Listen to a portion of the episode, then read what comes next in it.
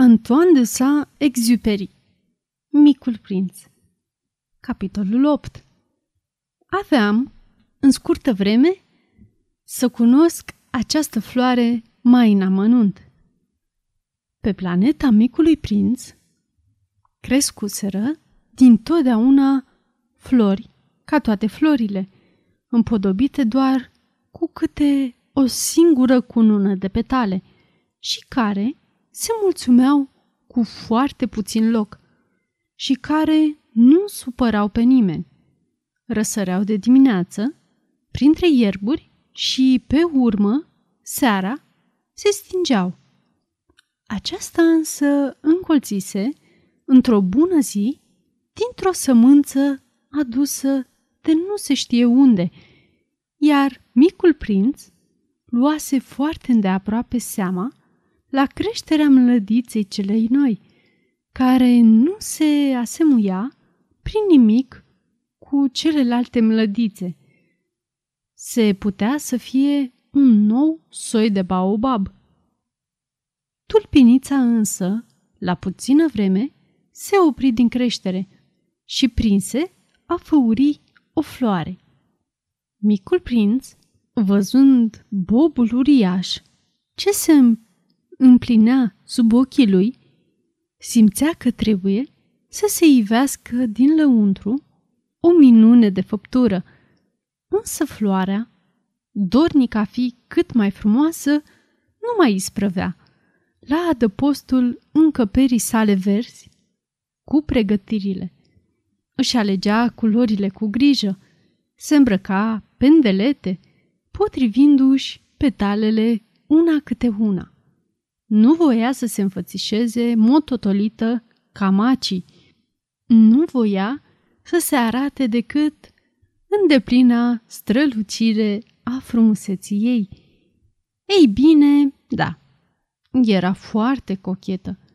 Găteala ei, cea tainică, ținuse astfel zile și zile, dar rândul. Și iată, când într-o bună dimineață, chiar la răsăritul soarelui, se ivi și dumnea ei. Și tocmai ea, care atât de migălos trudise, căscă și zise, Vai, abia m-am trezit. Te rog să mă ierți. N-am apucat nici să mă pieptăn. Micul prinț atunci nu-și mai putu stăpâni admirația. Cât de frumoasă ești! Nu-i așa? Îi răspunse cu gingășie floarea și m-am născut odată cu soarele.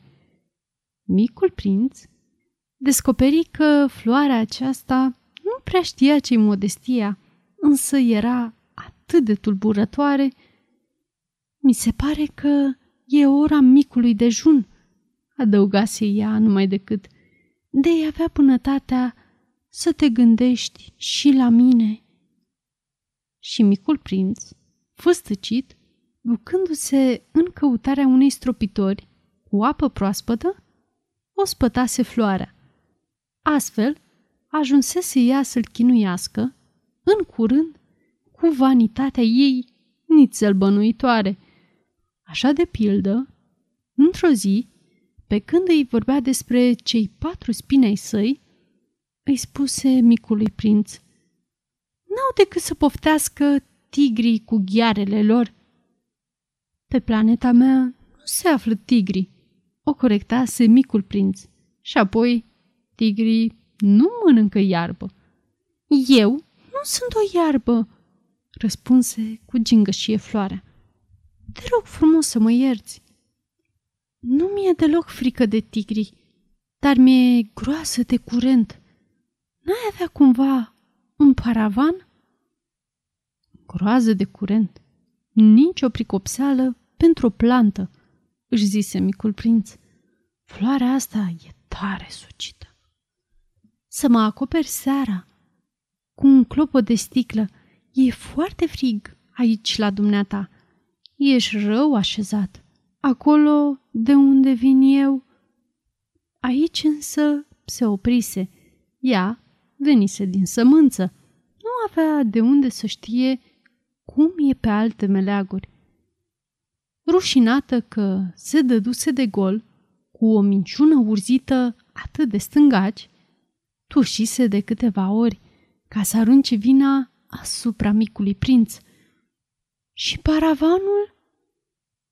M-aș fi dus să-l caut, dar vorbeai cu mine.